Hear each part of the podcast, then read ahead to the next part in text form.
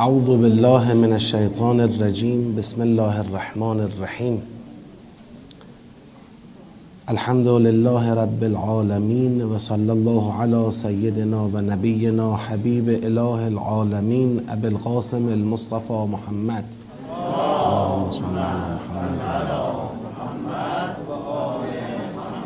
وعلى آله الطيبين الطاهرين ولعنة الله على أعدائهم أجمعين من الآن إلى قيام يوم الدين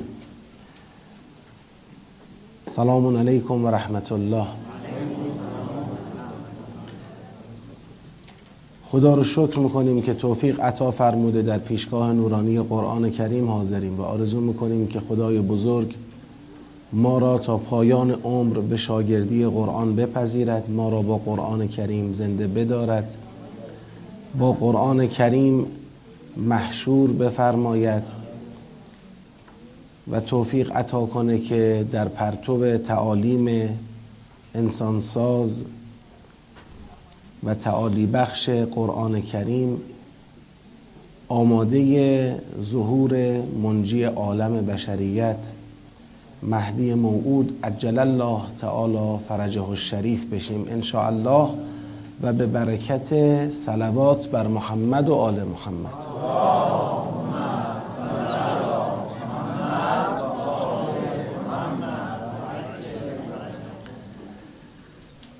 خب ما در حال اجرای تدبر در سوره مبارکه فستاد هستیم. قبلا هم اشاره کرده بودیم لازم می‌دونم در این جلسه هم اشاره کنم. مرحله یک تدبر رو اجرا می‌کنیم فهم آیات. مرحله دو که تشخیص سیاق ها هست و در واقع ساختارشناسی سوره هست هنوز ما شروع نکردیم. و خودمون هم گفتیم برای اینکه خیلی اون مرحله فهم آیات خیلی سنگین نشه طولانی نشه گهگداری یه جنبندی های مختصری ارائه می‌کنیم. این جنبندی های نهایی ما نیست. برای اینی که به هر حال ذهن وقتی که مباحث طولانی میشه شاید ذهن خیلی دیگه نتونه مباحث رو خوب دریافت بکنه لذا هر چند آیه یک بار که میطلبه یه اشاره ای می‌کنیم یه جنبندی می‌کنیم یه مروری بر مباحث گذشته می‌کنیم به این منظور فعلا. و الا کاری که الان داریم انجام میدیم تمرکز آموزشی این جلسه الان روی فهم آیاته. این آیات خوب فهمیده بشن. به لحاظ فنی مهمترین مرحله تدبر همینه. یعنی اگر آیات خوب فهمیده بشن راه باز میشه برای درست تشخیص دادن سیاق ها برای خوب جنبندی کردن سیاق ها برای خوب کشف کردن ارتباط سیاق ها با هم دیگه. لذا به این مرحله انشالله باید عنایت و توجه بیشتری بشه دقت بیشتری میطلبه. مصالح ساختمانی که ما می‌خوایم در ذهنمون با سوره مبارکه فستات بسازیم این مصالح همین آیاتن که باید با کیفیت در ذهن ما در واقع استقرار پیدا بکنه تا اون ساختمانی که از این سوره مبارک در ذهن ما ساخته میشه اون پیکره هدایتی محکم باشه.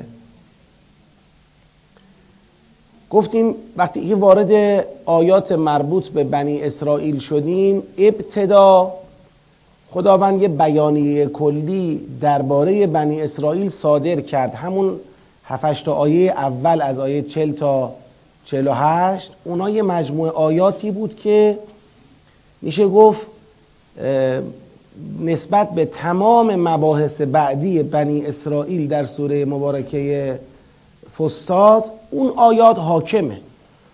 اونا داره در واقع همش رو جهت میده. مشخص می‌کنه که هدف از ذکر و اشاره به تاریخ بنی اسرائیل چه چیزی بوده؟ دعوت به ایمان ایمان به قرآن ایمان به پیامبر گرامی اسلام. این هدف بوده. به خاطر این هدف سایر مباحث مطرح میشن گفته میشن.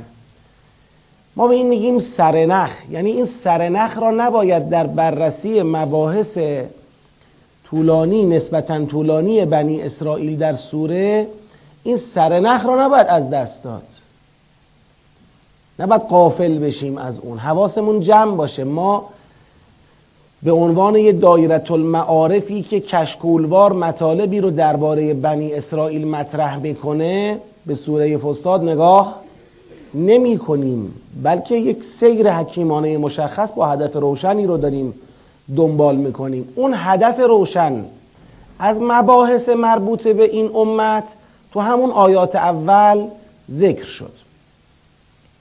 بعد از اون خدای بزرگ شروع کرد در تاریخ اینها یه مقطعی را از اون وقتی که اینها را نجات داد از مصر از چنگال فرعونیان و اذ نجیناکم من آل فرعون تا اون وقتی که دو مرتبه اینها برگشتن به مصر. اهبطوا مصرا فان لكم ما سألتم و ضربت علیهم الذله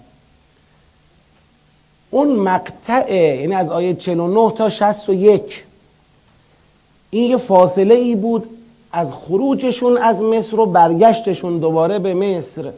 چه وقایع مهمی تو این فاصله اتفاق افتاد؟ اونها رو مرور کردیم. حالا جریان خدا را می‌خوایم ببینیم و جریان حضرت موسی علیه السلام در کوه تور منتظر کتاب و تو اون فاصله گوساله پرست شدن اینها و بعد چگونه بخشیده شدن اینها و مسائل مربوط به این بود و همینطور اینکه به هر حال اون زمانی که از دریا عبور کردن چه الطافی خدا نسبت به اینها داشت و چه اهدافی برای اونها وجود داشت چطور به اون الطاف بی توجهی کردن چطور اون اهداف رو فراموش کردن این بحثا بود. تا آیه 62 تقریبا این دور از مباحث رو آیه 62 جنبندی کرد. حالا بیانش رو من دیگه نمی‌خوام تکرار کنم. از آیه 63 شروع دور جدیدی از مباحث مربوط به این امت بود که گفتیم سرفصلهای آیه 63 به بعد و از اخذنا میثاقکم هاست. اخذ میثاقها که ناظر به یه مبحث معلومه یعنی کتاب. یعنی بنی اسرائیل در باره کتاب خودشون نسبت به کتاب خودشون میثاقی که درباره کتاب داشتن چگونه رفتار کردن؟ سه تا از اخذنا میثاقکم داریم تو حوزه نسبت سنجی بنی اسرائیل با کتابشون. اون اولیش ناظر به تاریخ بنی اسرائیل بود. از اخذنا میثاقکم اول اون میثاق شکنی در طول تاریخشون بود که گفت بله لقد علمتم الذين اعتدوا منكم في السبت فقلنا لهم كونوا قردة خاسئین. که خدا خواست اشاره کنه اینها کسانی بودن که تعهدات کتابی خودشون را عمل نکردن شاهدش جریان سبت جریان شنبه. و بعد یه اشاره هم کرد چرا عمل نکردن؟ با اون جریان بقره معلوم کرد که چرا عمل نکردن. این حب الاجل نمیذاش. این حب الاجل در طور تاریخ نمیذاش که اینها به میثاق و عهد خودشون درباره کتاب عمل کنن. از اخذنا میثاقکم دوم اینم نسبت سنجی بنی اسرائیل با چی بود باز؟ کتاب ولی دیگه بنی اسرائیل معاصر قرآن توش مطرح بودن. از اخذنا میثاقکم لا تسفکون دماءکم ولا تخرجون انفسکم من دیارکم ثم اقررتم و انتم تشهدون ثم انتم هؤلاء تقتلون. دیگه از قتلتم نیست. تقتلون مزارعه تقتلون انفسکم و تخرجون فریقا منکم من دیارهم. این از اخذنا میثاقکم دوم فرقش با اولی پس چی شد؟ در این شد که نه اینا معاصرند. یعنی بررسی نسبت بنی اسرائیل معاصر قرآن با چی؟ با کتاب خودشون. میثاقشون با کتاب خودشون. بله این فرق هم که اینجا محتوا بیان میشه اینم سر جای خودش محفوظ. حالا از یه زاویه دیگه دارم فرق رو بیان می‌کنم. از اخذنا میثاقکم سوم که الان ما توش هستیم. این از کجا شروع شد؟ از آیه 93 آغاز شد. و اذ اخذنا میثاقکم و رفعنا فوقکم الطور خذوا ما آتیناکم به قوت و اسمعوا که ما یه توضیح دادیم. گفتیم این خذو همون موقع گفته شده اسمعو الان داره به معاصران گفته میشه. و اسمعو که حالا این بحثاشو کردیم در جلسه قبل. لذا منظور از این اسمعو اینجا چیه؟ اینه که شما طبق اخذ میثاقی که ازتون شده در تورات الان باید به قرآن و پیغمبر اسلام ایمان بیارید. اینجا بازم بنی اسرائیل معاصرند ولی مشخصا مسئله اصلی اینه که بالاخره تکلیفتون رو با قرآن روشن کنید. چیکار می‌خواید بکنید؟ می‌خواید ایمان بیارید؟ نمی‌خواید ایمان بیارید؟ و ما در این دور از مباحث شاهدیم که یه مقدار بنی اسرائیل دست فرمونش گویا اینجا دیگه با گذشته هم حتی یه تغییر جدی پیدا می‌کنه. ایمان که نمیارن. قالو سمعنا و عصینا. ایمان که نمیارن و تمکین نمی‌کنن رسالت پیغمبر اکرم رو. به خاطر چی؟ به خاطر حب اجلی که در قلبشون نهادینه شده. خدا میفرماید قل به سما یامرکم به ایمانکم ان کنتم مؤمنین. این قل جواب اول بود به سمعنا و عصینا. جواب اول خدا به سمعنا و عصینا قل به سما یامرکم به ایمانکم ان کنتم مؤمنین. جواب دوم این بود قل ان کانت لکم الدار الاخره عند الله خالصه من دون الناس فتمنوا الموت ان کنتم صادقین. جواب دوم این بود که شماها می‌دونید چرا با جرأت میگید ما به قرآن ایمان نمیاریم؟ به خاطر اینکه خیالتون راحت کردید که بهش مال شماست هیچ کس دیگه هم تو بهش راه نداره. یک تفکر موهوم پشتشه. و خب خدا جواب این مشکل اینها را هم اینجا میده و میگه اینا حریسترین مردم بر زندگی دنیا هستن که اینا رو ما بحث کردیم. سومین پاسخ این بود. قل من کان عدوا لجبریل. که ما در جلسه گذشته بحثی کردیم. گفتیم از این منکان عدو لجبریل معلوم میشه که بنی اسرائیل در مقابل قرآن گارد سمعنا و عسینا گرفتند. به قرآن ایمان نیاوردند ولی گویا یه اقرار زمینی دارن. یه اقرار زمینی اون اقرار اینه که بله. معلومه که قرآن وحیه. وقتی که اینا با جبرائیل مشکل پیدا کردن یعنی یه اقرار زمینی دارن به این که بله ما قبول داریم قرآن چیه؟ وحیه. فقط مشکلمون اینه که چرا این وحی را جبرائیل آورده برای این آدم که از ما نیست؟ و چرا این آدم داره ما را تهدید به چه می‌کنه بر اساس اون وحی؟ عذاب می‌کنه. ما مشکلمون اینجاست. یعنی این سرآغاز دور جدیدی است از انحراف بنی اسرائیل. این دور اناده. یادتون باشه در سوره صف سه مرحله در انحراف بنی اسرائیل مطرح شد. یک مرحله فسق یک مرحله ظلم یک مرحله اناد. فسق نافرمانی از موسی علیه السلام بود ظلم انکار عیسی علیه السلام بود و اینکه معجزات او را سر دانستند. اناد تلاش برای خاموش کردن نور خدا در عهد پیغمبر. در این مرحله دیگه اینا نمیگن تو پیغمبر نیستی این قرآن کتاب خدا نیست. اصلا تو پیغمبر این قرآن هم کتاب خدا. قبولت نداریم. قبولت نمی کنیم حتی با اون فرشته ای که این وحی رو بر تو نازل کرده ما مشکل داریم. با مزامین وحیت مشکل داریم. با این همه دم از عذاب زدنت مشکل داریم. تو این دور جدید اینها در مقابل کتاب در مقابل پیامبر در مقابل جبرائیل علیه السلام رسما موضع می‌گیرن. خداوندم میگه خب اگر جبرائیل اینا با جبرائیل علیه السلام دشمنند خب او بر قلب تو نازل کرده کتاب را به ازن الله نازل کرده. مصدقا لما بین یده یعنی شما خودتونم می‌دونید این کتاب حقه. و شما هستید که طوری دارید رفتار می‌کنید که از این کتاب عذابش به شما می‌رسه. و الا اگر مؤمن باشید هدن و بشرا لل مؤمنین هدایت و بشارته. برای مؤمنان. این کتاب نیامده همه رو به عذاب تهدید کنه. عذابش مال کفاره. مال شما هاست که حاضر به قبول و ایمان نیستید. و الا کسی مؤمن باشه این کتاب کتاب عذاب نیست. کتاب هدایت است کتاب بشارت است. و بدانید دشمنی با جبرائیل دشمنی با کیه؟ خداست. دشمنی با همه ملائکه است. دشمنی با همه رسولانه.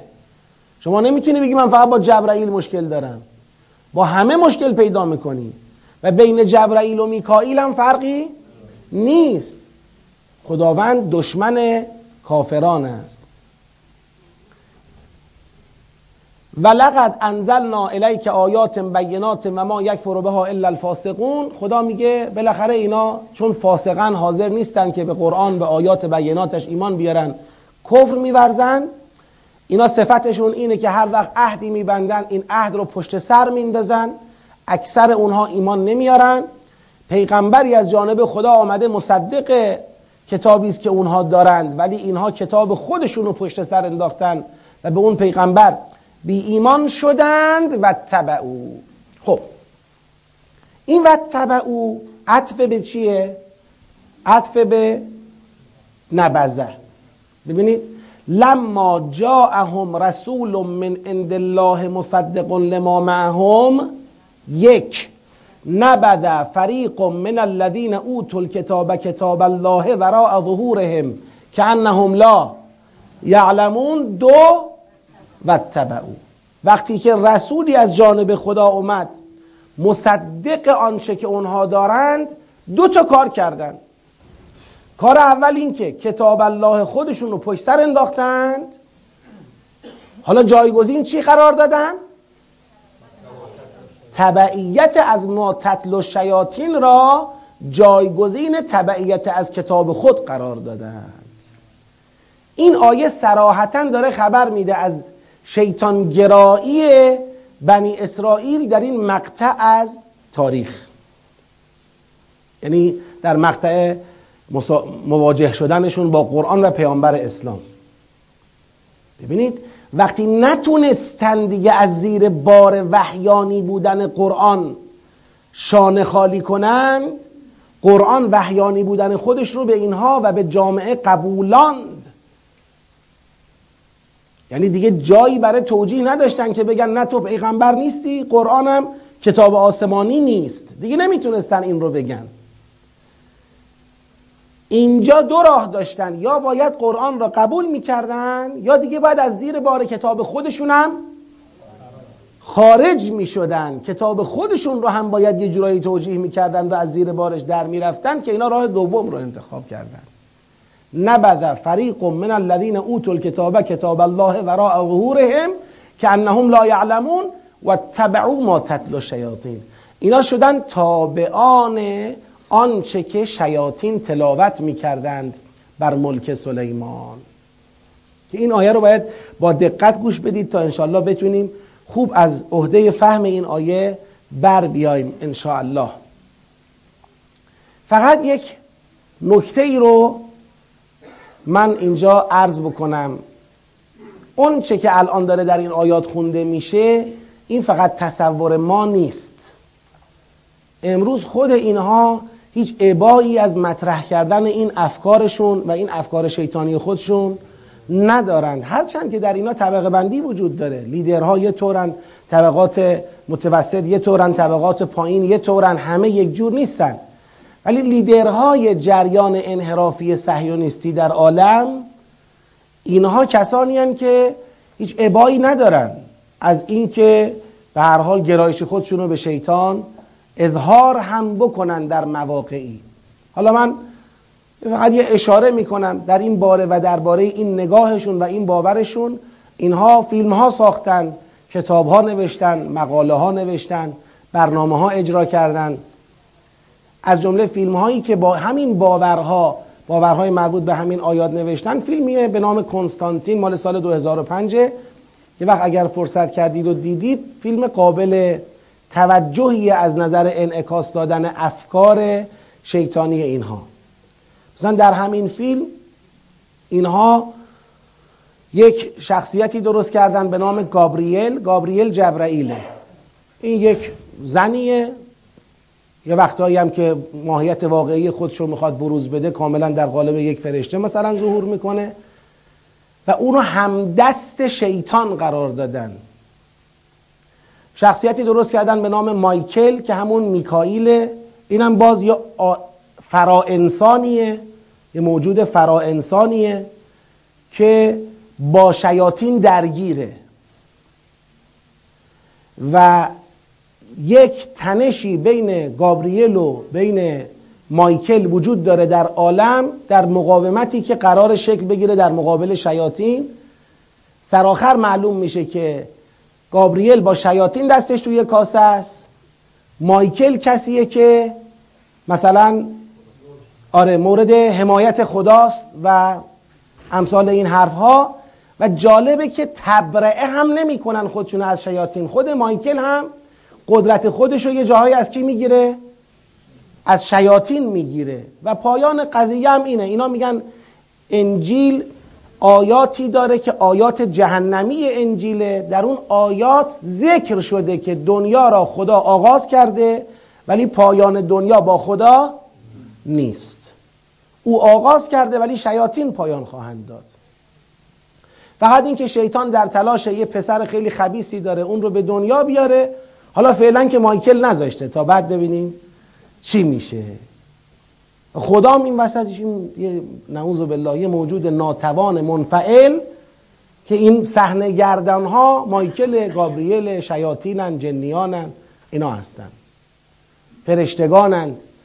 این نمادهای باطل شیطانی خودشون رو در یک تناسبی اینجا انعکاس دادن و امثال اینجور فیلم ها و اینجور مقاله ها و اینجور کتاب ها و نمایشنامه ها و سراحتا منتظر حکومت شیطان بودن و این حرفا تا دلتون بخواد پیدا میشه. اینا چاره ای نداشتن. یعنی دیگه یا باید کتابشون رو میپذیرفتند و به قرآن ایمان می آوردن یا باید بالاخره یه جایگزینی براش پیدا می‌کردن یه توجیهی. این و تبعو ما تتل الشیاطین و علا ملک سلیمان چرا ملک سلیمان چون اینا دنبال احیاء اون اقتدار و شوکتی هستند که در عهد سلیمان علیه السلام داشتن. و در تحلیل اونها این است که اگر دنبال ملک سلیمانید سلیمان ملکش ملک سلیمان شد به خاطر ما تتل و شیاطین. شیاطین کسانی بودند که چیزهایی رو بر ملک سلیمان تلاوت کردند ما بریم دنبال اونا. اونا یک قدرت های ماورایی قدرت های جادویی و سهرامیزه که اگر ما با اونها بتونیم ارتباطی برقرار بکنیم بالاخره خواهیم تونست تأثیری در نظام خلقت بگذاریم اوضاع را تغییر بدیم. حالا خدا می‌خواد این ماجرا را شرح بده.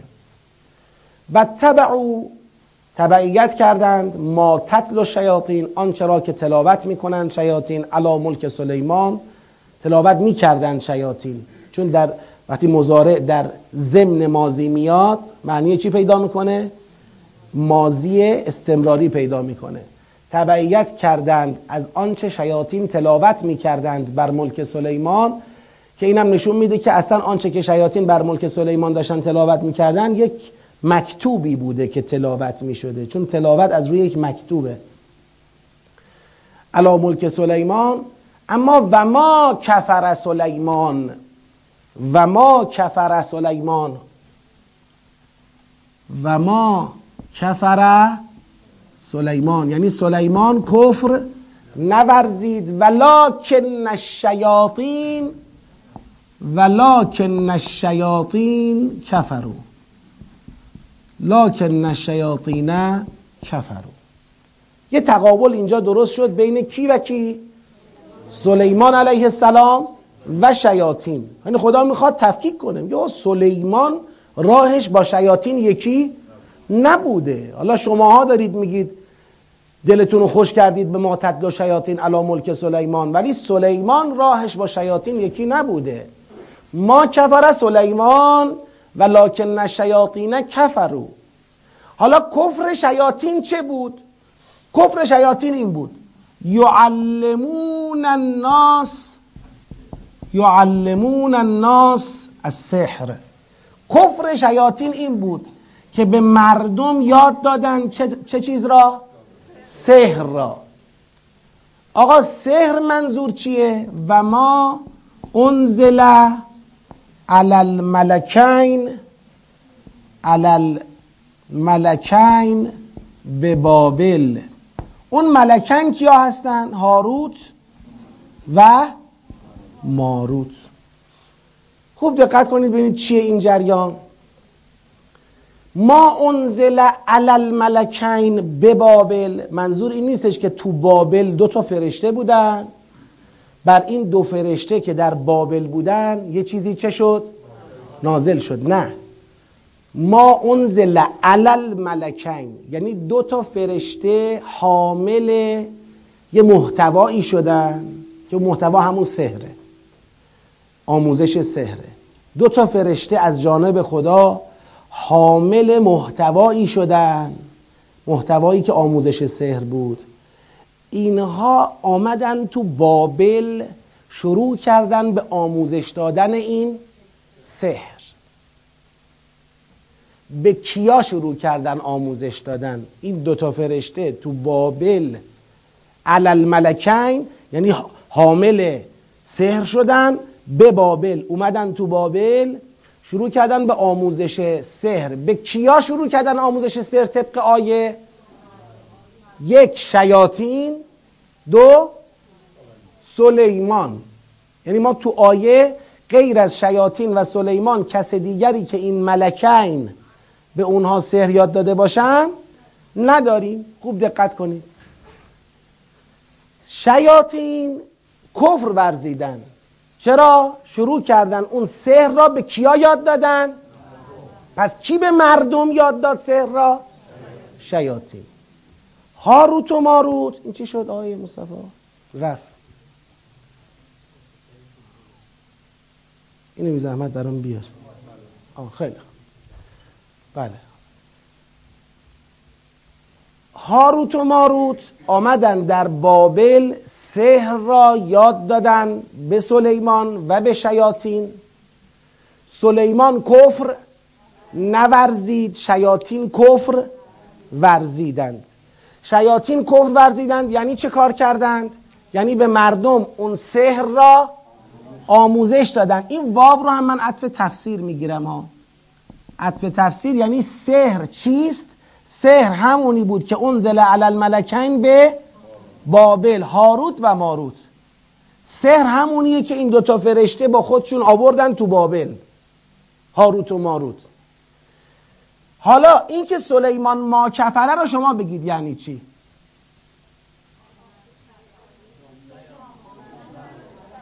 این یعلمون الناس سحر سلیمان بگید. لا یعلم الناس سحر این به قرینه تقابل.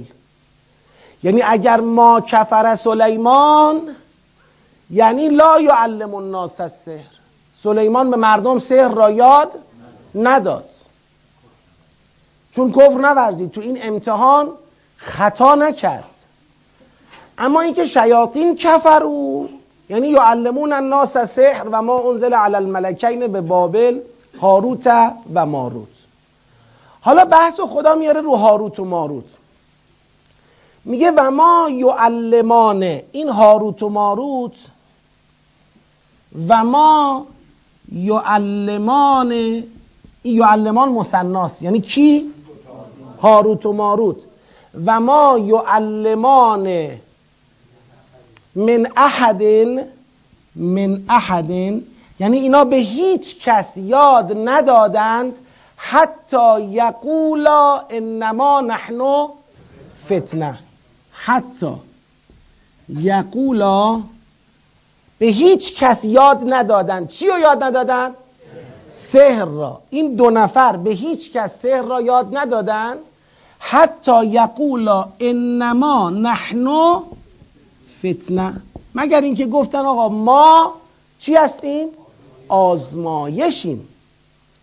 نتیجه این که فلا بگید. فلا تکفر. اینا به هر کی سحر یاد دادن گفتن ما فتنه ایم ما آزمایشیم فلا تکفر. حالا فلا تکفر یعنی چی؟ یعنی فلا تعلم الناس از سحر یعنی ما به تو یاد میدیم حق نداری به مردم یاد بدی. یا آزمایشه. خداوند می‌دونه داره چه کار می‌کنه ها. بذارید یه نکته رو تو پرانتز بهتون بگم. اصلا خدا چرا سحر را به بشر به این طریق منتقل کرده؟ اولا خدا هیچ وقت نخواسته مستقیم به بشر سحر رو یاد بده. توسط هاروت و ماروت فرستاده. یکی به سلیمان یاد دادن یکی هم به کی یاد دادن؟ به شیاطین. به هر دوی اینام گفتن که شما حق یاد دادن به مردم ندارید کفره. اجازه ندارید. سلیمان که گوش کرد. سحر را به مردم یاد نداد. شیاطین گوش نکردن و سحر را به مردم یاد دادن. به این ترتیب از طریق فرشته ها به شیاطین و از شیاطین به مردم سحر چه شد؟ منتقل شد. چرا؟ این فتنش چیه؟ این آزمایش چیه؟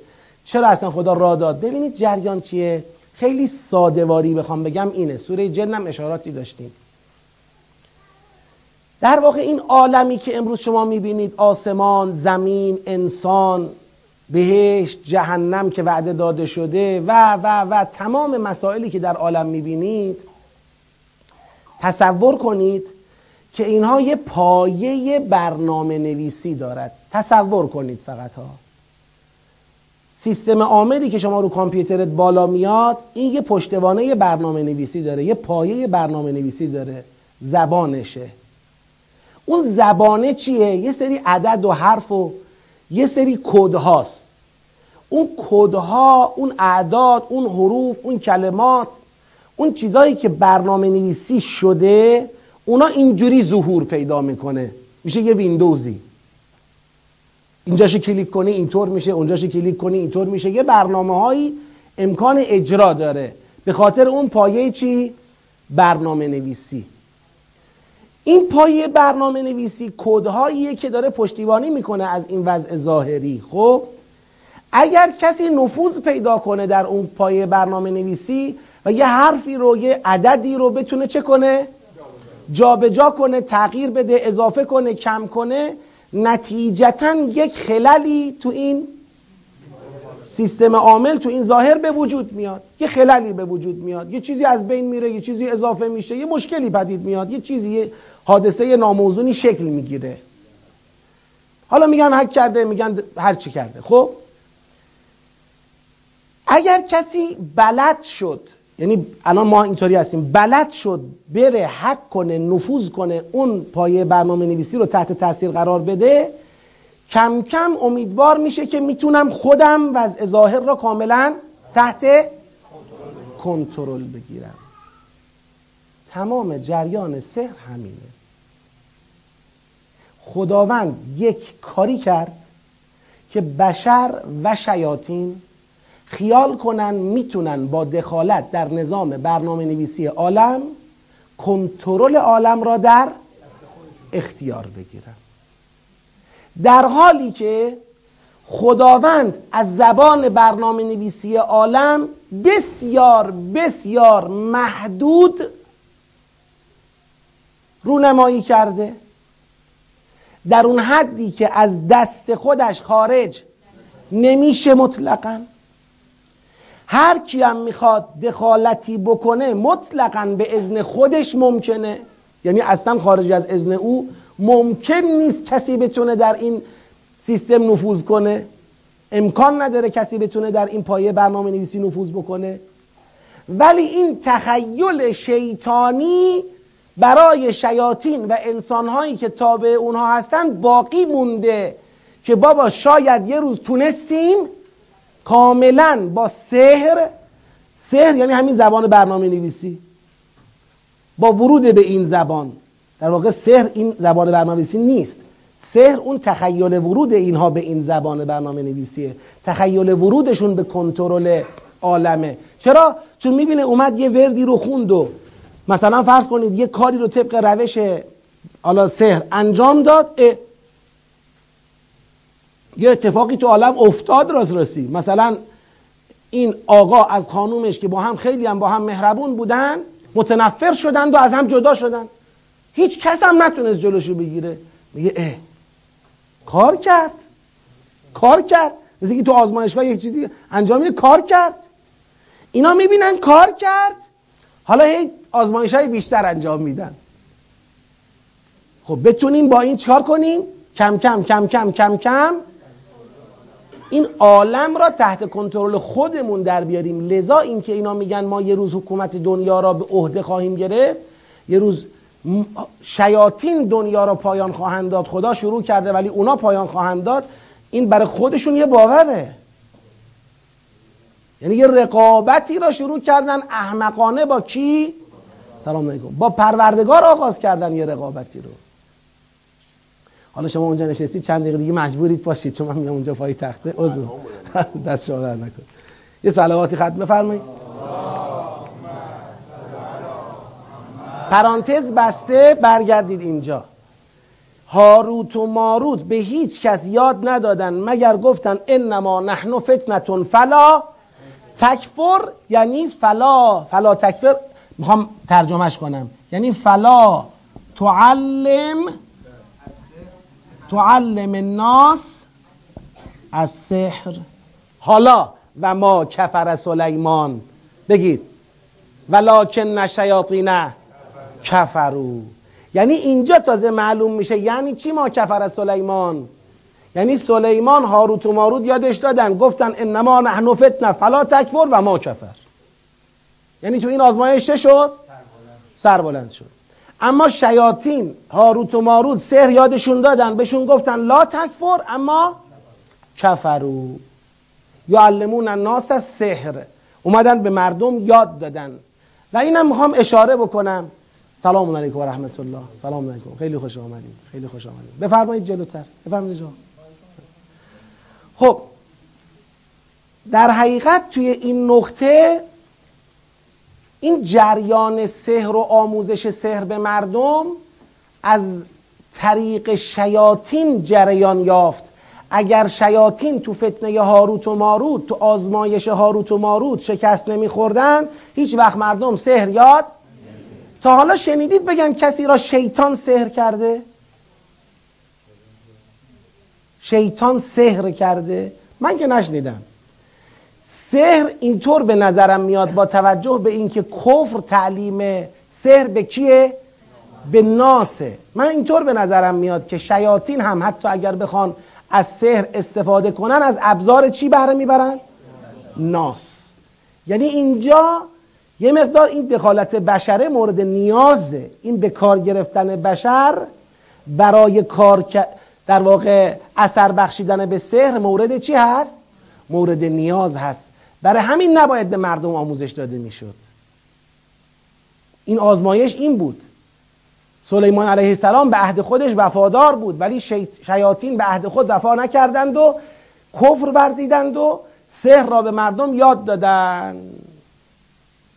فیتعلمون منهما. این یتعلمون کیان؟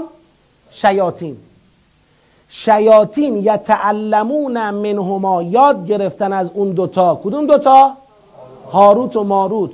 یاد گرفتن. چی یاد گرفتن؟ ما یفرقون بهی بین المرء و زوجه. شیاطین از هاروت و ماروت یاد گرفتند چیزی را که به وسیله اون بین انسانی با همسرش چی می اندازند؟ تفرقه و جدایی می افکنند حالا سوال. شیاطین چطوری با سحر بین آدم ها بین انسان و همسرش جدایی می افکنند؟ از طریق تعلیم به مردم. پس در واقع لاکن شیاطین کفرو یعلمون الناس السحر. در نتیجه این یعلمون الناس السحر چه اتفاقی میفته یفرقون. یفرقون به این وسیله. یفرقون بهی بین المرء و زوجه. شیاطین شروع کردن دست به کار شدن. اون سحری را که اجازه نداشتن به مردم یاد بدن به مردم یاد دادن و مردم هم مشغول شدن از اون سحر استفاده کردن برای ایجاد. جالبه که خدا اینجا به این اثر از سحر اشاره می‌کنه. چرا؟ سوال. چرا به این اثر؟ چند تا نکته توشه. یکی این که سحر اثرش ایجاد پیوند نیست گسستن پیوند است. با سحر نمیشه پیوندها را ایجاد کرد.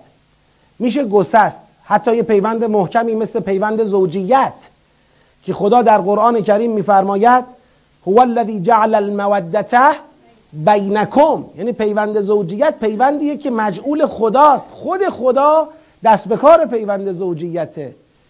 وقتی تونستن سحر را به مردم یاد بدن و مردم تونستن بیان از سحر استفاده کنن برای ایجاد جدایی در پیوند زوجیت این یک باوری میده به اونها که پس می‌تونیم از سحر برای به هم زدن آنچه خدا ایجاد کرده چه کنیم؟ استفاده کنیم. لذا اینا دست به کار به هم زدن برنامه های خدا در عالم این یفرقون بهی بین المرء و زوجه تنها کارکرد سر نیست. این تنها کارکرد سر نیست. ولی یه کارکردیه که می‌خواد نشون بده که ببین اینا دنبال به هم زدن پیوندهان. ولی یه چیز رو نفهمیدن. و ما هم به ضارین بهی من احد. اینها به وسیله سحر به هیچ کس ضرر نمیرسانند الا به اذن الله. همین مقدارش هم خدا باید اذن بده. اینا خیال کردن حالا چون مثلا زبان سحر رو یاد گرفتن دیگه می‌تونن فارغ از اینکه خدا اذن بدهد یا اذن ندهد از سحر چه کنن؟ استفاده کنن. الا به اذن الله. من همینجا یه پرانتز باز کنم و ببندم.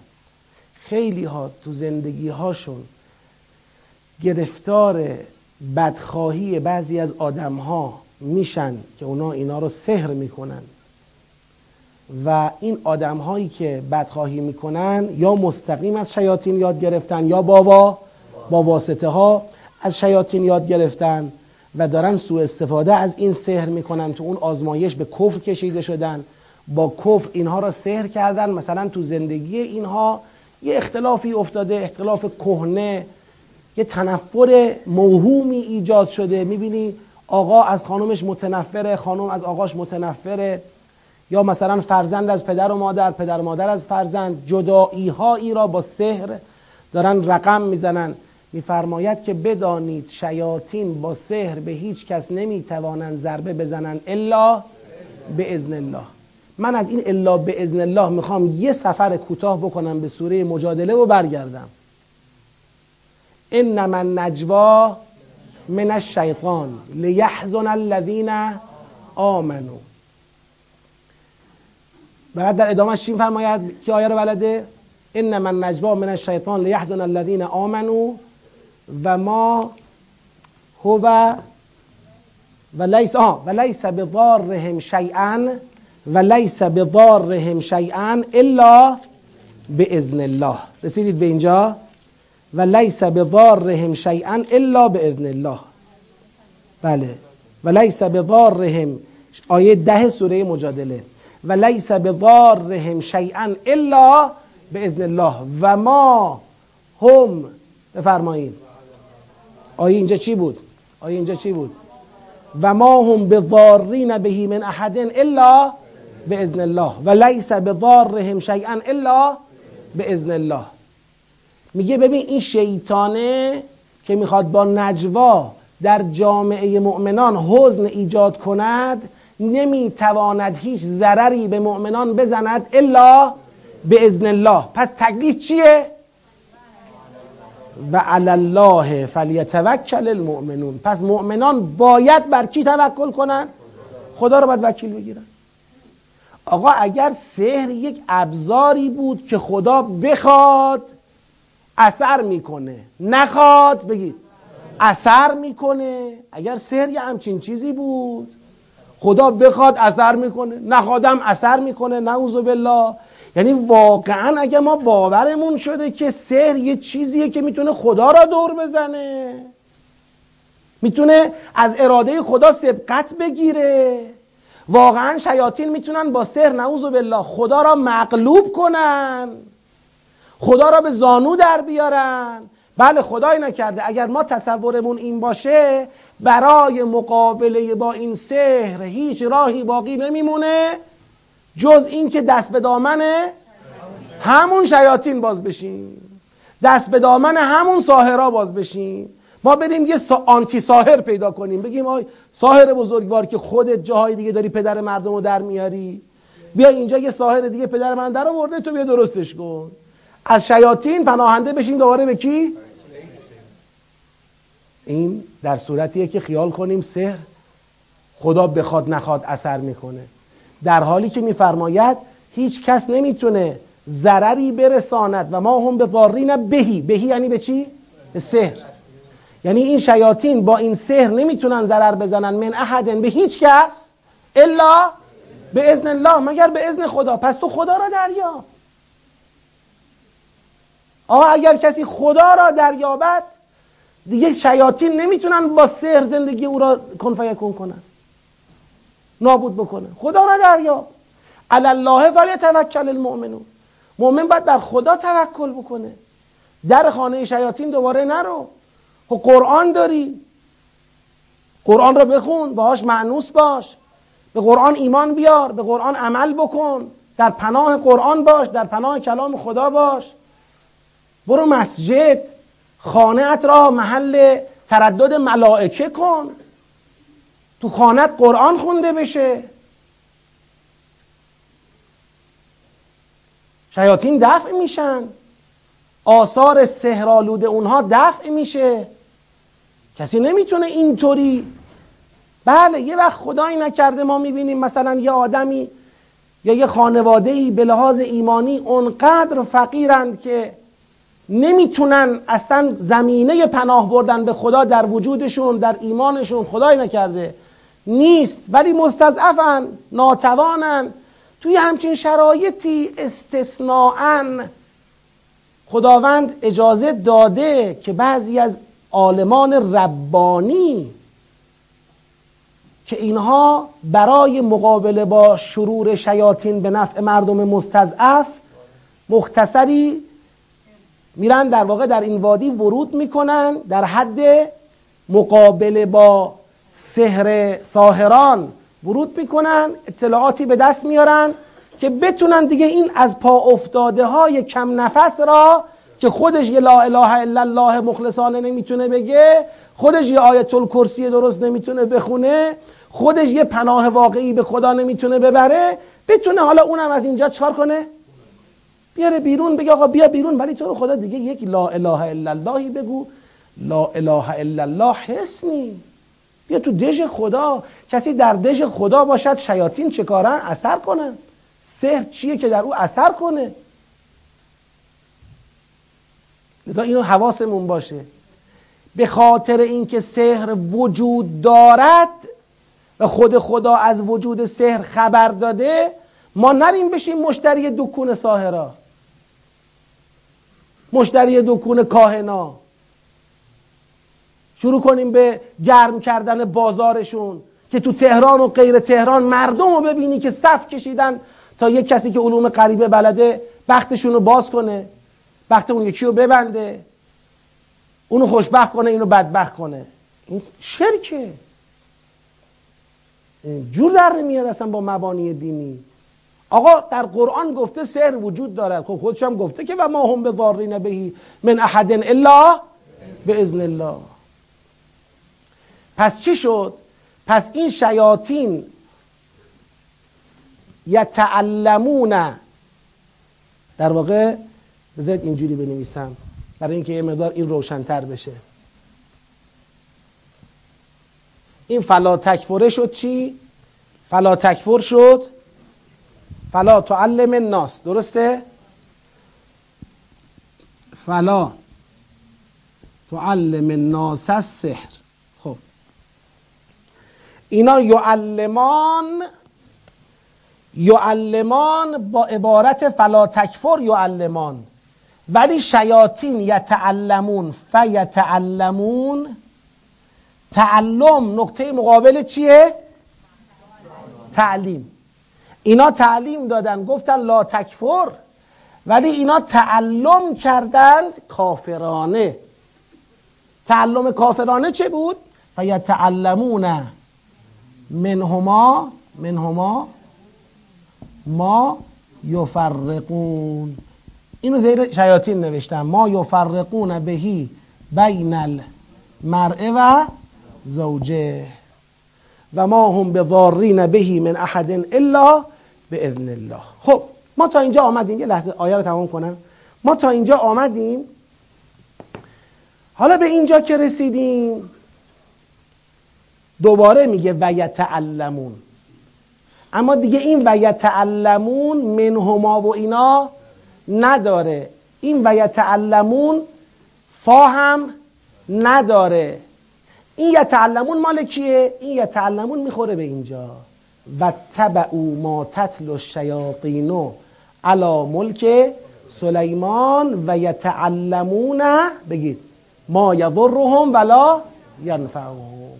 اینا تبعیت کردند از آنچه که شیاطین تلاوت می‌کنند بر ملک سلیمان و شروع کردند به یاد گرفتن چیزی که برایشان ضرر دارد و به حالشان نفعی ندارد. و لقد علمو و خودشون هم خوب دانستند که لمن اشتراه ما له فی الاخرت من خلاق. یعنی اینجا دیگه تصمیمشون رو گرفتن. خودشون می‌دونن این رو که اگر کسی شد مشتری راه ساهران شد مشتری راه شیاطین ما له فی الاخرت من خلاق. برای او در آخرت دیگه هیچ بهره ای نیست. و لبئس ما شروا به انفسهم. و چه بد چیزی بود آنچه خود را به اون فروختند. در بهای جان در ازای بهای جان رفتن که از طریق سحر به چیزی برسند. لو کانو یعلمون. اگه حالیشون بود میفهمیدن که خیلی بد راهی رو انتخاب کردن. و لو انهم آمنو و اتقوا. و اگر اینها به جای اینکه تابع راه شیاطین بشوند و تابع راه ما تدل شیاطین علا ملک سلیمان بشن به خیال احیاء اون قدرت و شوکت قبلی اگر به جای این ایمان برده بودند و تقوا پیشه کرده بودند لمثوبت من عند الله خیر. به خیلی چیزهای بهتری از جانب خدا می رسیدن از جانب خدا پاداشی دریافت می کردن که برای اونها به مراتب بهتر بود از این مختصر خیری که خیال می‌کنن با تبعیت از شیاطین قرار به دست بیارن. اگر اینا از این راه اومده بودن به همون آقایی و به همون شوکت هم شاید می‌رسیدند و به بالاتر از اون. لمثوبت من عند الله خیر لو کانوا یعلمون. اگر حالیشون بود. بفرمایید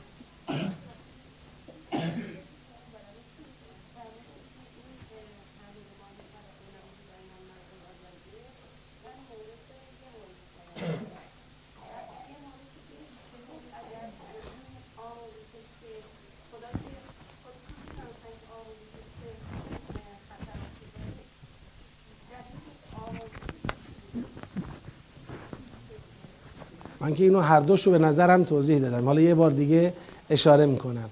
این که گفتیم یه مورد حالا عرض می‌کنم. این که گفتیم یه مورد در واقع کارکرد سحر جداییه بین زن و شوهره. من خواستم بگم این از باب طریق اولویته. یعنی خدا می‌خواد بگه ببین اینجا که دیگه من خودم جعل مودت کردم راه دادم که با سحر بتونن چکار کنن؟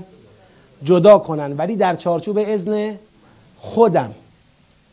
وقتی که کسی بتونه با سوء استفاده از سحر بتونه بیاد تفرقه بین زن و شوهر ایجاد کنه پس تفرقه های دیگر هم می‌تونه ایجاد بکنه. تفرقه بین رئیس و مرعوس می‌تونه ایجاد بکنه. بین برادر و برادر می‌تونه ایجاد بکنه. بین خواهر با خواهر خواهر با برادر می‌تونه ایجاد بکنه. بین فامیل بین دوستان می‌تونه ایجاد بکنه. نمی‌دونم با خیال خودش ها بین رهبری با امتش با خیال خودش می‌تونه ایجاد بکنه. یعنی او فکر می‌کنه که دیگه فرمول باز کردن گره هایی رو که خدا صفر کرده بگید به دست آورده. پس این نمونه است از تفرقه در جایی که خود خدا محکم کرده میگه میشه. اما چجور میشه؟ به ازن الله میشه. نه اینکه مطلق. دیگه ساهران دستشون بازه هر پیوندی را چه کنن؟ باز کنن. نه خیر. این همه اگر دست ساهران باز بود حالا یه خانواده سالم توی دنیای اسلام بگید نبود. اگه دست ساهران باز بود یه سحر عمومی درست می‌کردن میدمیدن در دنیای اسلام یه خانواده سالم پیدا نشه. اینطوری نیست.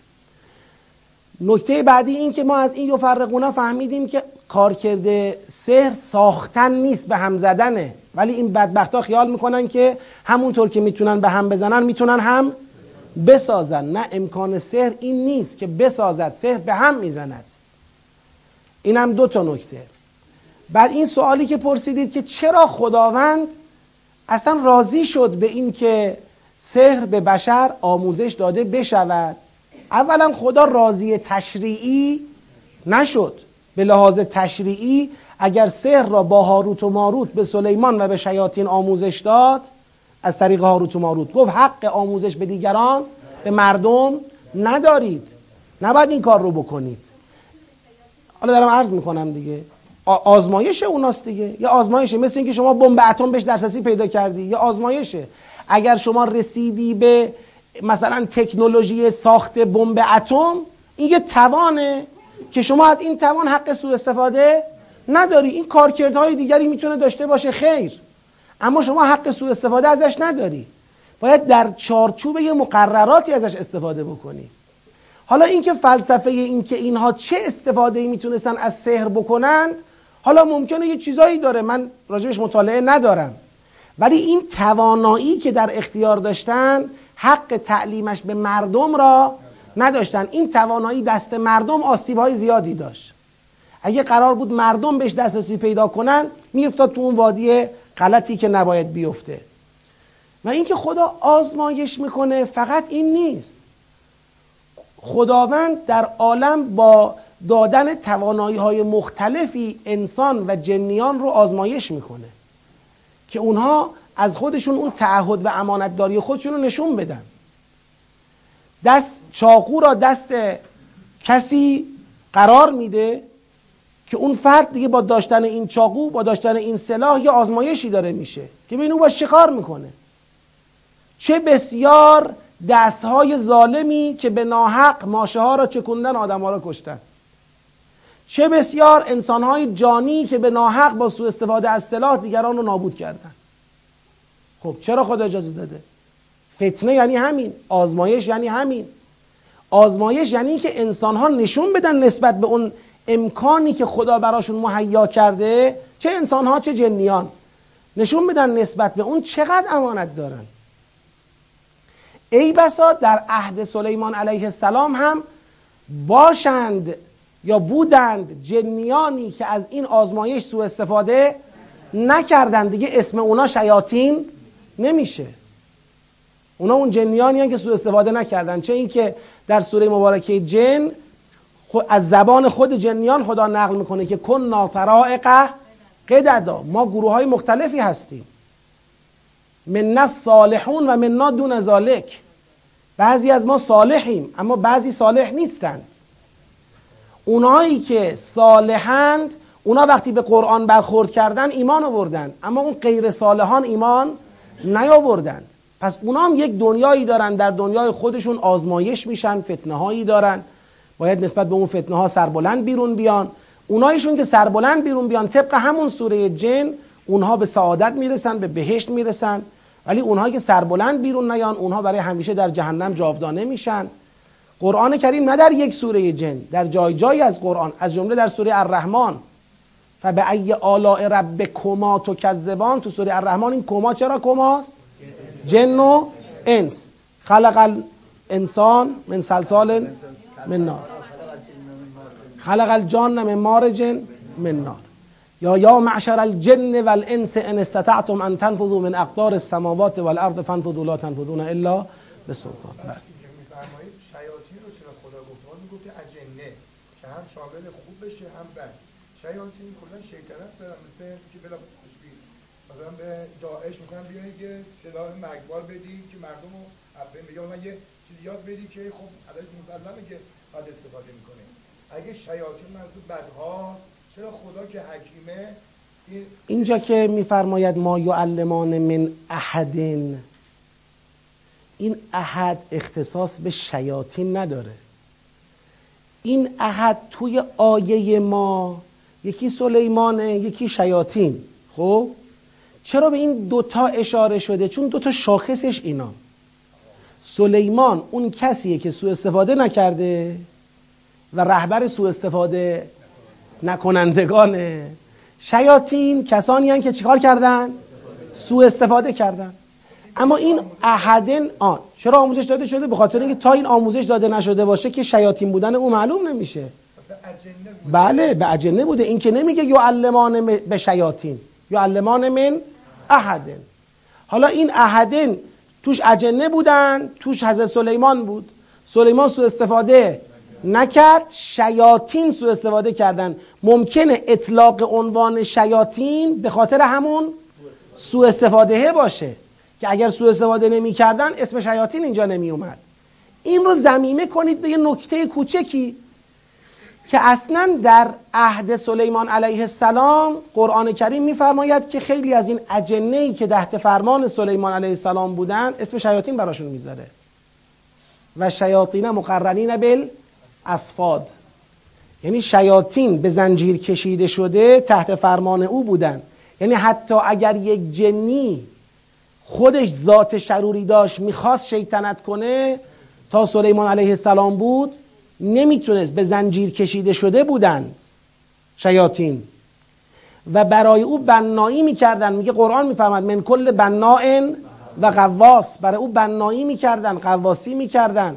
جاهای سخت ساختمان های با شکوه میساختن. از عمق دریاها در و گوهر استخراج می‌کردن برای سلیمان علیه السلام. پس اینا تحت فرمان بودن تحت سیطره بودن.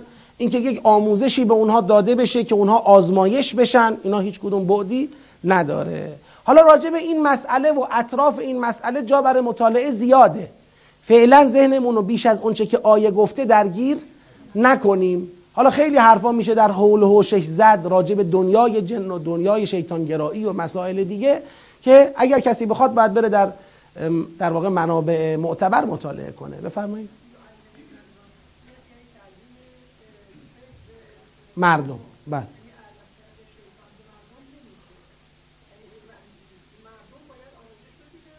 نه یعلمونه. کی یعلمون الناس از شیاطین دیگه.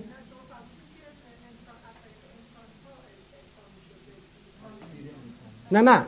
میگم که یعلمون الناس سحر یعنی شیاطین سحر را به مردم یاد دادن. هاروت و ماروت به مردم سحر یاد ندادن. هاروت و ماروت به جنیان و به سلیمان سحر یاد دادن اما شیاطین اومدن کفر ورزیدند و به کی یاد دادن؟ به مردم یاد دادن. اینجا در واقع بستر ایجاد شد که از این سحر سو استفاده بشه. شیاطین. منتها شیاطین وقتی به مردم یاد دادن دیگه مردم دوباره خودشون به خودشون می‌تونن یاد بدن. منحصر در این نیستش که حتما هر آدمی سحر بلده جنیان بهش یاد دادن نه ممکنه یه آدمی از یه آدمی یاد گرفته ولی اگر سلسله رو بگیری بری می‌رسه به کی؟ می‌رسه به شیاطین یعنی سحر بالاخره در منشأ آموزشیش به انسانها از کجا آب خورده؟ از شیاطین آب خورده یه بار دیگه من آیه رو می‌خونم چی؟ بله بله بله بله بله بله بفرمایید. نه بحثش کاملا جداست. بله. بله؟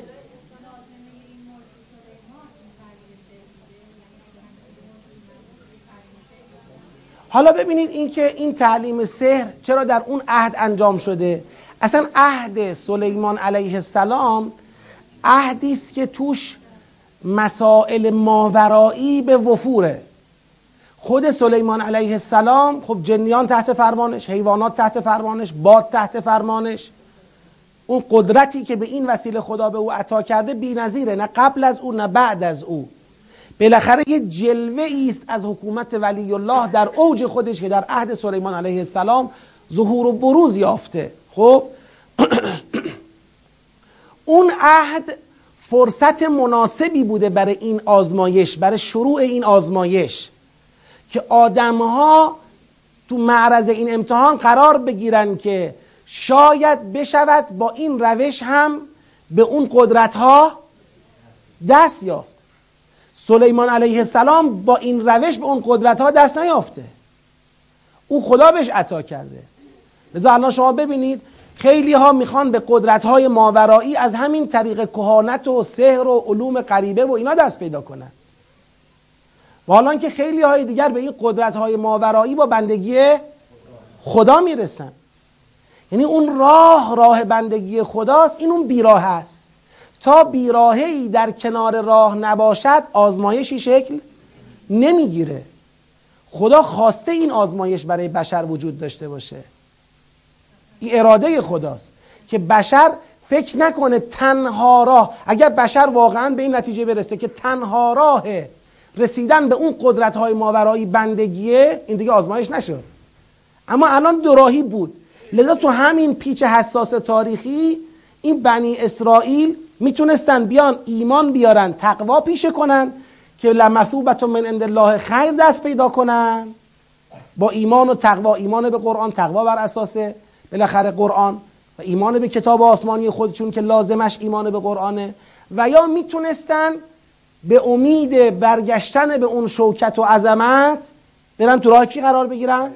شیاطین و اینا این راه رو انتخاب کردن. بله.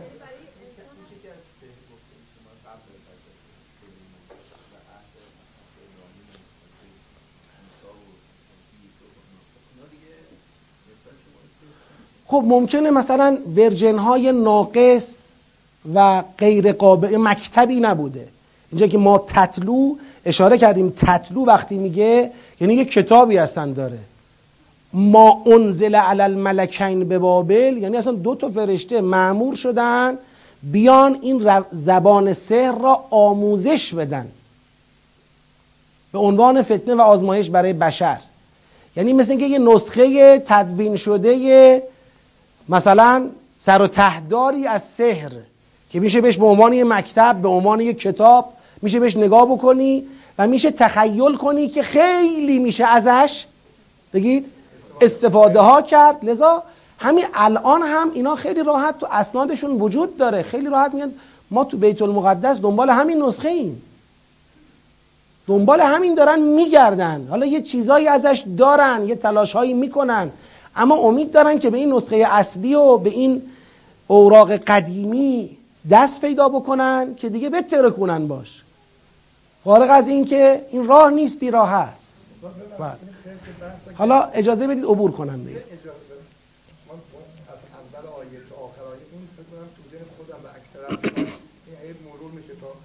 این دو دو ملک خدا از سمت الهی حکیم عالم معمول بودن که بعد سلیمان علیه السلام سه رو بیاموزن و اونها مثل قرآن رو دزدیده شیاطین یا اجنه چیز نه نه معمول بودن به اونها هم ظاهر آیه استظهار بگم نه ظاهر. یعنی از آیه برمیاد که اونها به سلیمان و جنیان آموزش دادن. خب این که اشاره کردم دیگه فتنه آزمایش. اما اینکه جنیان حالا که چرا آخه دیگه باید با خدا یه صحبتی بکنیم بله اینم وحی نبوده که. این یک آزمایشی بوده از طریق دو تا ملک هاروت و ماروت فرشته وحی نیستن که بگیم بر حضرت سلیمان باید نازل بشن. اینا دو تا فرشتن معمورن بیان سحر رو تو بابل یاد بدن. شاگرداشون کیان؟ سلیمان و جنیان. سلیمان چرا؟ سلیمان خودش فرمانده اونا بود. عهد سلیمان علیه السلام جنیان تحت حکومت و فرمان سلیمان بودن. اما شاگردای دیگری که می‌تونستن سر این کلاس باشن کیا بودن؟ جنیان بودن. آدم ها تو این کلاس نبودن. به آدم ها طبق آیه کی یاد داده؟ شیاطین یاد دادن. نباید یاد می‌دادن. یعنی اینا وقتی این درس رو گرفتن استاد و یعنی فرمانده و اونایی که تحت فرمان بودن نباید یاد می‌دادن. هیچ کدوم. سلیمان به عهدش عمل کرد. یاد نداد. ما کفر سلیمان. اما اینا کفر ورزیدن یاد دادن. چرا خدا این کار را کرد؟ من اونی که من فهمیدم اینه که خداوند نوع جدیدی از فتنه و آزمایش را در عهد سلیمان برای بشر رقم زد. این نوع جدید اینه اولا یه چشمه از قدرت‌های ماورایی را در حکومت سلیمان نشونه بشر داد. خب بیا این ملک سلیمان ببین. باد شوخیه باد بیا بیا. منو ببر فلان جا بریم. دیگه حالا ترافیکه حالا این پهباد پرش شکست من افتادم حالا نمی‌دونم چی شد یه حرف خبری نیست. حیوانات در خدمت به صف. تفقدت تی خب همه هستن. خروس که هست فلانی که هست فلانی که هست فلانی که هست. هدهد کجاست؟ هدهد نیست. اگر هدهد توجیهی نداشته باشه برای غیبتش ذبحش می‌کنم یا مثلا جنیان بله؟ می‌دونم می‌خوام بگم از یک سو. حالا من حرفمو دیگه همون حرفو باید تکرار کنم. از یک سو خداوند اون ملک سلیمان را اون قدرت های ماورایی را نشون بشر داد. از سوی دیگر اون بیراهه را به بشر چه کرد؟ عرضه کرد. این راه اینم بیراه است. این انما نحن فتنه یعنی همین. و ما یعلمان من احد حتی یقولا انما نحن فتنه فلا تکفر یعنی همین. این آقا ما آزمایشی ما ما به عنوان این کسانی که آمدیم راه اون شوکت را نشون شما بدیم نیامدیم ما ما اومدیم تا یه بیراه هم نشون بدیم. فتنه است آزمایشه. نکنه خیال کنید این راهه. خب حالا خدا چرا اینجوری آزمایش می‌کنی؟ دلم می‌خواد. کسی چه؟ بشر رو می‌خوام اینطوری آزمایش کنم. حالا آیه رو یه بار بخونم. اگه اجازه بدید عبور کنم.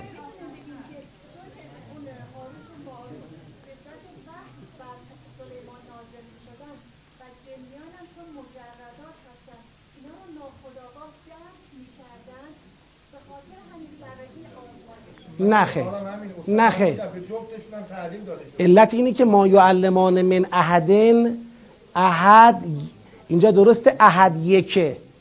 ولی چون در سیاق نفیه وقتی احد در سیاق نکره وقتی در سیاق نفیه مفید چیه؟ عمومه مفید عمومه. این نشون میده که شاگردان این دوتا فرشته یک نفر نبودن. اگر قرار بود شاگرد این دوتا فرشته فقط یک نفر باشه می‌گفت و ما یعلمان من سلیمان حتی یقول انما نحن فتنه. تمام شد. بعدش هم خدا می‌تونست بگه اما شیاطین استراق سم کردن. همچی حرفایی نیست. اینا یاد دادن گفتن لا تکفر سلیمان ما کفره شیاطین کفرو این قشنگ نشون میده که در مخاطب اینها هم سلیمان بوده هم شیاطین بودن. سلیمان اما کفر نورزیده شیاطین ولی کفر ورزیدن. آیه رو می‌خوام بخونم. هرچی میگم می‌خوام آیه رو بخونم. هیچ اصلا عین خیالش نیست. اعوذ بالله من الشیطان الرجیم. و تبعوا ما تتل الشیاطین. این نبذ فریق من الذین اوتوا الكتاب کتاب الله وراء ظهورهم كانهم لا یعلمون. وقتی یه پیغمبری آمد از جانب خدا مصدق اون چه اینها دارند این کسانی که کتاب داشتن کتاب خودشون انداختن پشت سر گویا اصلا نمی‌دانند و به جای اینکه راه کتاب خود را بروند که لازمه اش ایمان به قرآن بود اینا تابع شدن از آنچه شیاطین تلاوت می‌کنند بر ملک سلیمان. فکر کردن می‌تونن عهد سلیمان را با تبعیت از معتد و شیاطین چه کنند؟ دو مرتبه احیا کنند. اون شوکت و قدرت دوران سلیمان را احیا کنند. قافل از اینکه و ما کفر سلیمان. سلیمان این راه نرفته بود. و ما کفر سلیمان. ولکن شیاطین کفرو اما شیاطین بودند که کفر ورزیدند. یعلمون الناس سحر شیاطین به مردم سحر را آموزش دادند. سحر چی بود؟ سحر و ما انزل علی الملکین به بابل هاروت و ماروت بود. سحر همون کتاب جادویی بود که در زمان حضرت سلیمان در بابل توسط دو فرشته به نام هاروت و ماروت بر زمین چه شد؟ نازل شد. و این دو تا فرشته به هیچ کس اعم از سلیمان و شیاطین یاد ندادند و ما یعلمان من احد به هیچ کس یاد ندادند. حتی یقولا انما نحن فتنتون فلا تکفر. مگر اینکه گفتن همانا ما فقط آزمایشی ما. ما نیامدیم بگیم با این کتاب زندگی کنید. ما یه آزمایشیم. فلا تکفر کفر نورزید. فلا تکفر یعنی فلا تعلم الناس السحر. خب چه شد؟ ما کفر سلیمان یعنی لا یعلم الناس السحر. ولی الشیاطین کفرو یعنی یعلمون الناس السحر. خلاصه اینا گفتن فلا تکفر. ولی متاسفانه شیاطین و یتعلمون منهما از این دو نفر درس گرفتن ولی در راستای ایجاد جدایی درس گرفتن. یعنی اومدن این سحر را نه. اومدن این سحر را یاد بشر دادن تا بدین وسیله راه را برای جدایی ها چه کنند هموار کنند و یتعلمون منهما ما یفرقون بهی بین المرء و زوجه. ولی بدونن و ما هم به بارین بهی بن احد الا به الله. هیچ کس با سحر هیچ غلطی نمی‌تواند بکند مگر اینکه خدا اذنش را صادر کند. اذن تشریعی نیست اذن تکوینیه. و الله اذن تشریعی خدا مطلقا در سحر نداده.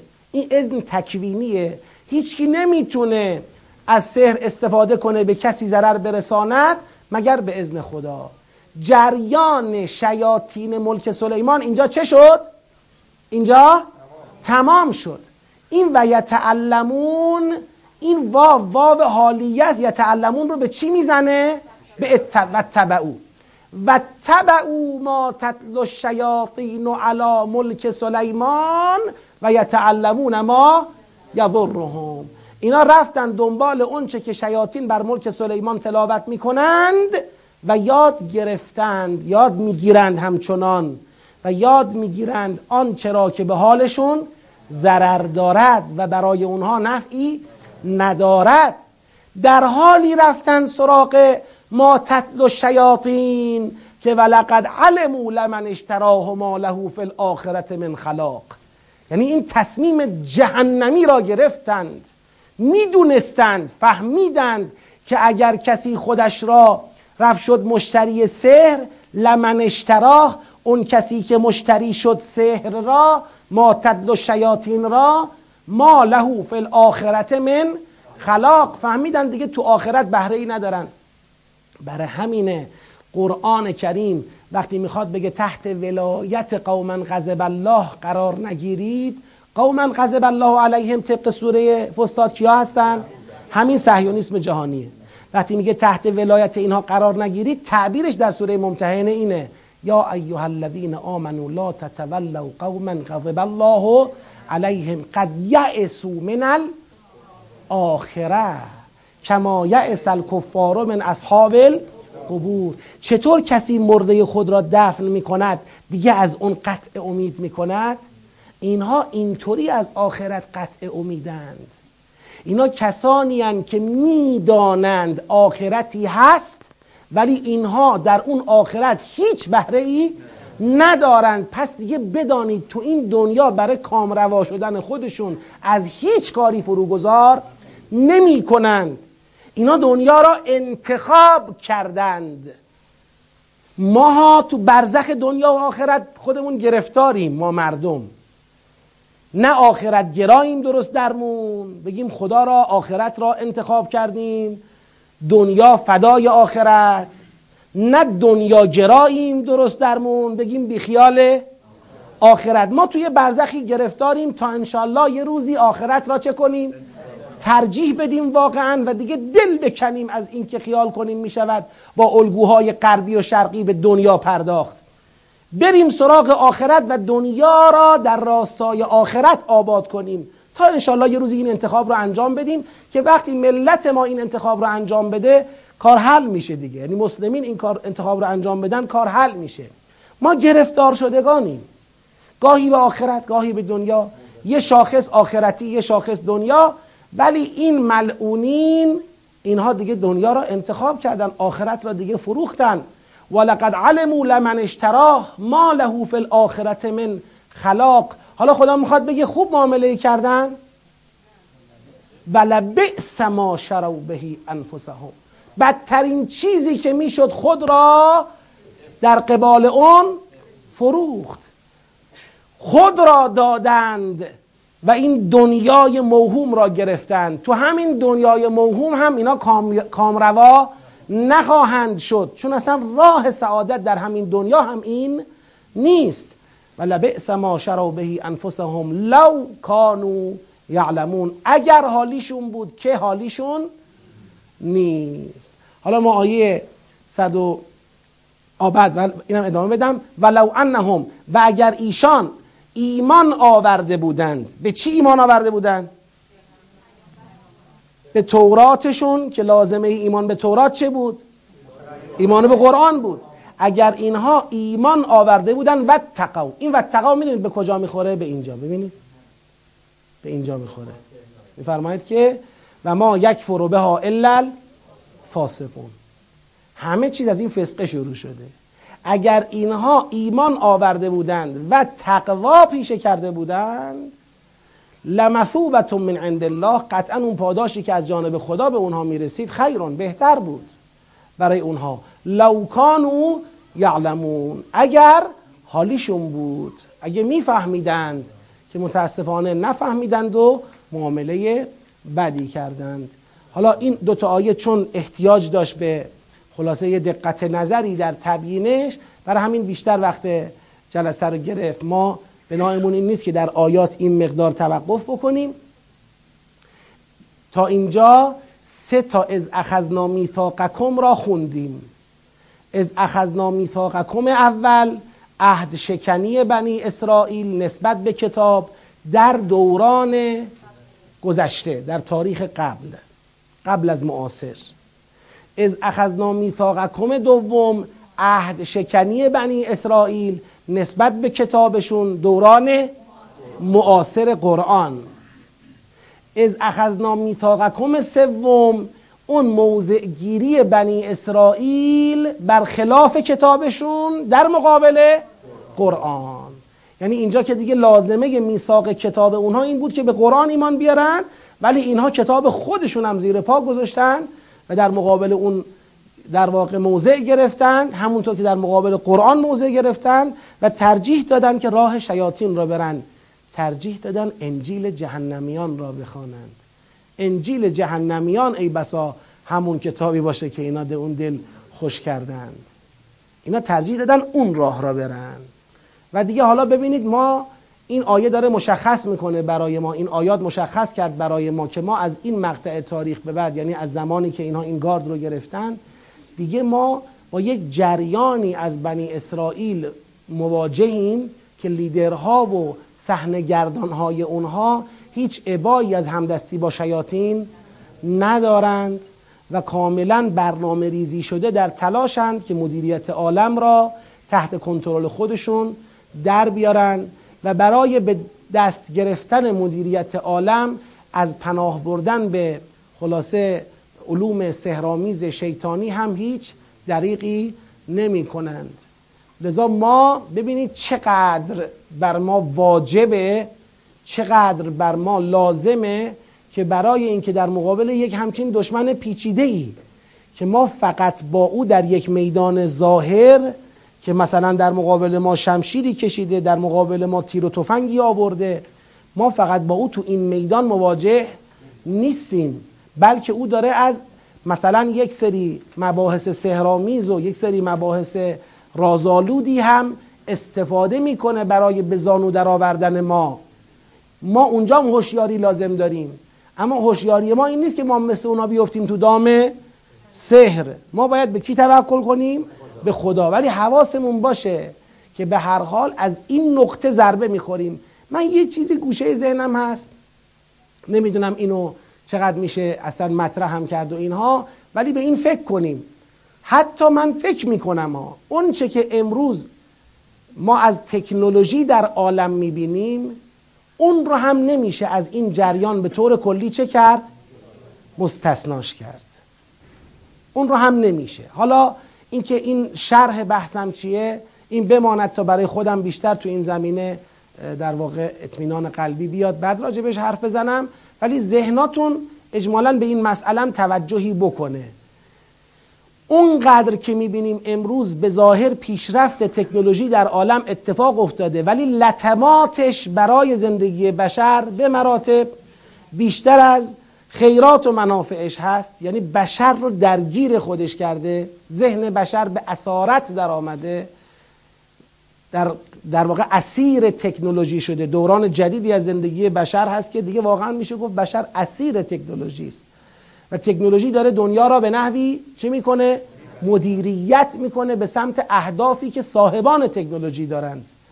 اونها دارن دنیا را به سمتی که خودشون می‌خوان با این ابزار مدیریت می‌کنن.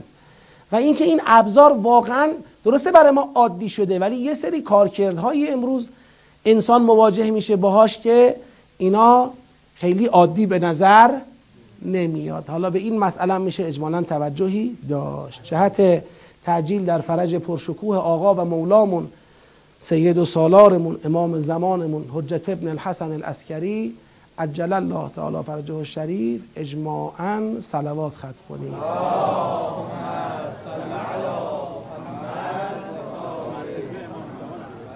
بله؟